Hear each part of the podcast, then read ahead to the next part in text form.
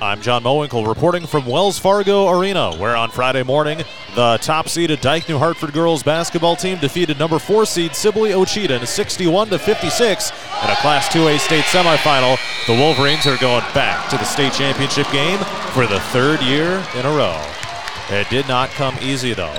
The Wolverines had a pretty decent start to this game. They were able to find their rhythm toward the end of the first quarter, led at 20 to 11 after one. At one point of the first half, they led by 15. It was 36 to 23 at the break, but the teams went stride for stride in the third quarter, and then in the fourth quarter, the Wolverines had a scoreless drought that lasted all the way until the 424 mark of the fourth period before they scored their first points of the fourth.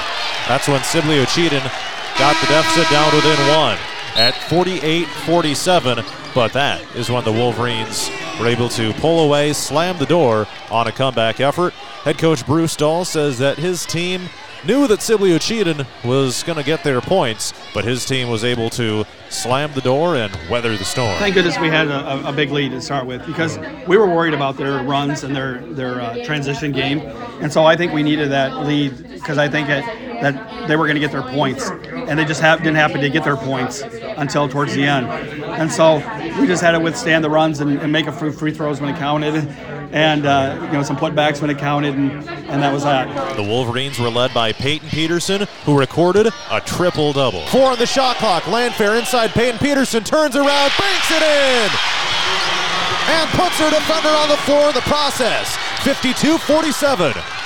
The Wolverines have answered 28 points, 19 rebounds, and 10 steals. She was going off in this game. She carried her team.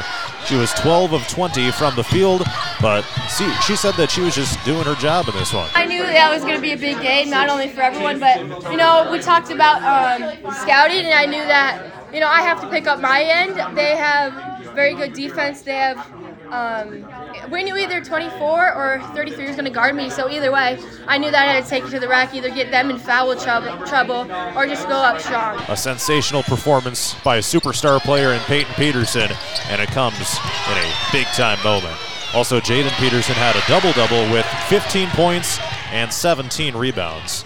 The Wolverines overall were 22 of 60 from the field, so not the best game they've ever shot. They were only one of nine from three point range, but they were able to make a bunch of free throws late. They ended up finishing 16 of 26. That's an area where the Wolverines have kind of struggled this season, the free throw line, but they were able to knock down some clutch shots late to pull away from the victory. So the Wolverines move to 25 and 1 overall, and they advance to the state championship game Saturday at 4:45 p.m. Pregame coverage starts at 4:15 on 98.9 KQCR. Once again, in the Class 2A state semifinals, Dike New Hartford 61, Sibley Ocheyedan 56. I'm John Mowinkle reporting from Wells Fargo Arena for Radio on the Go Sports.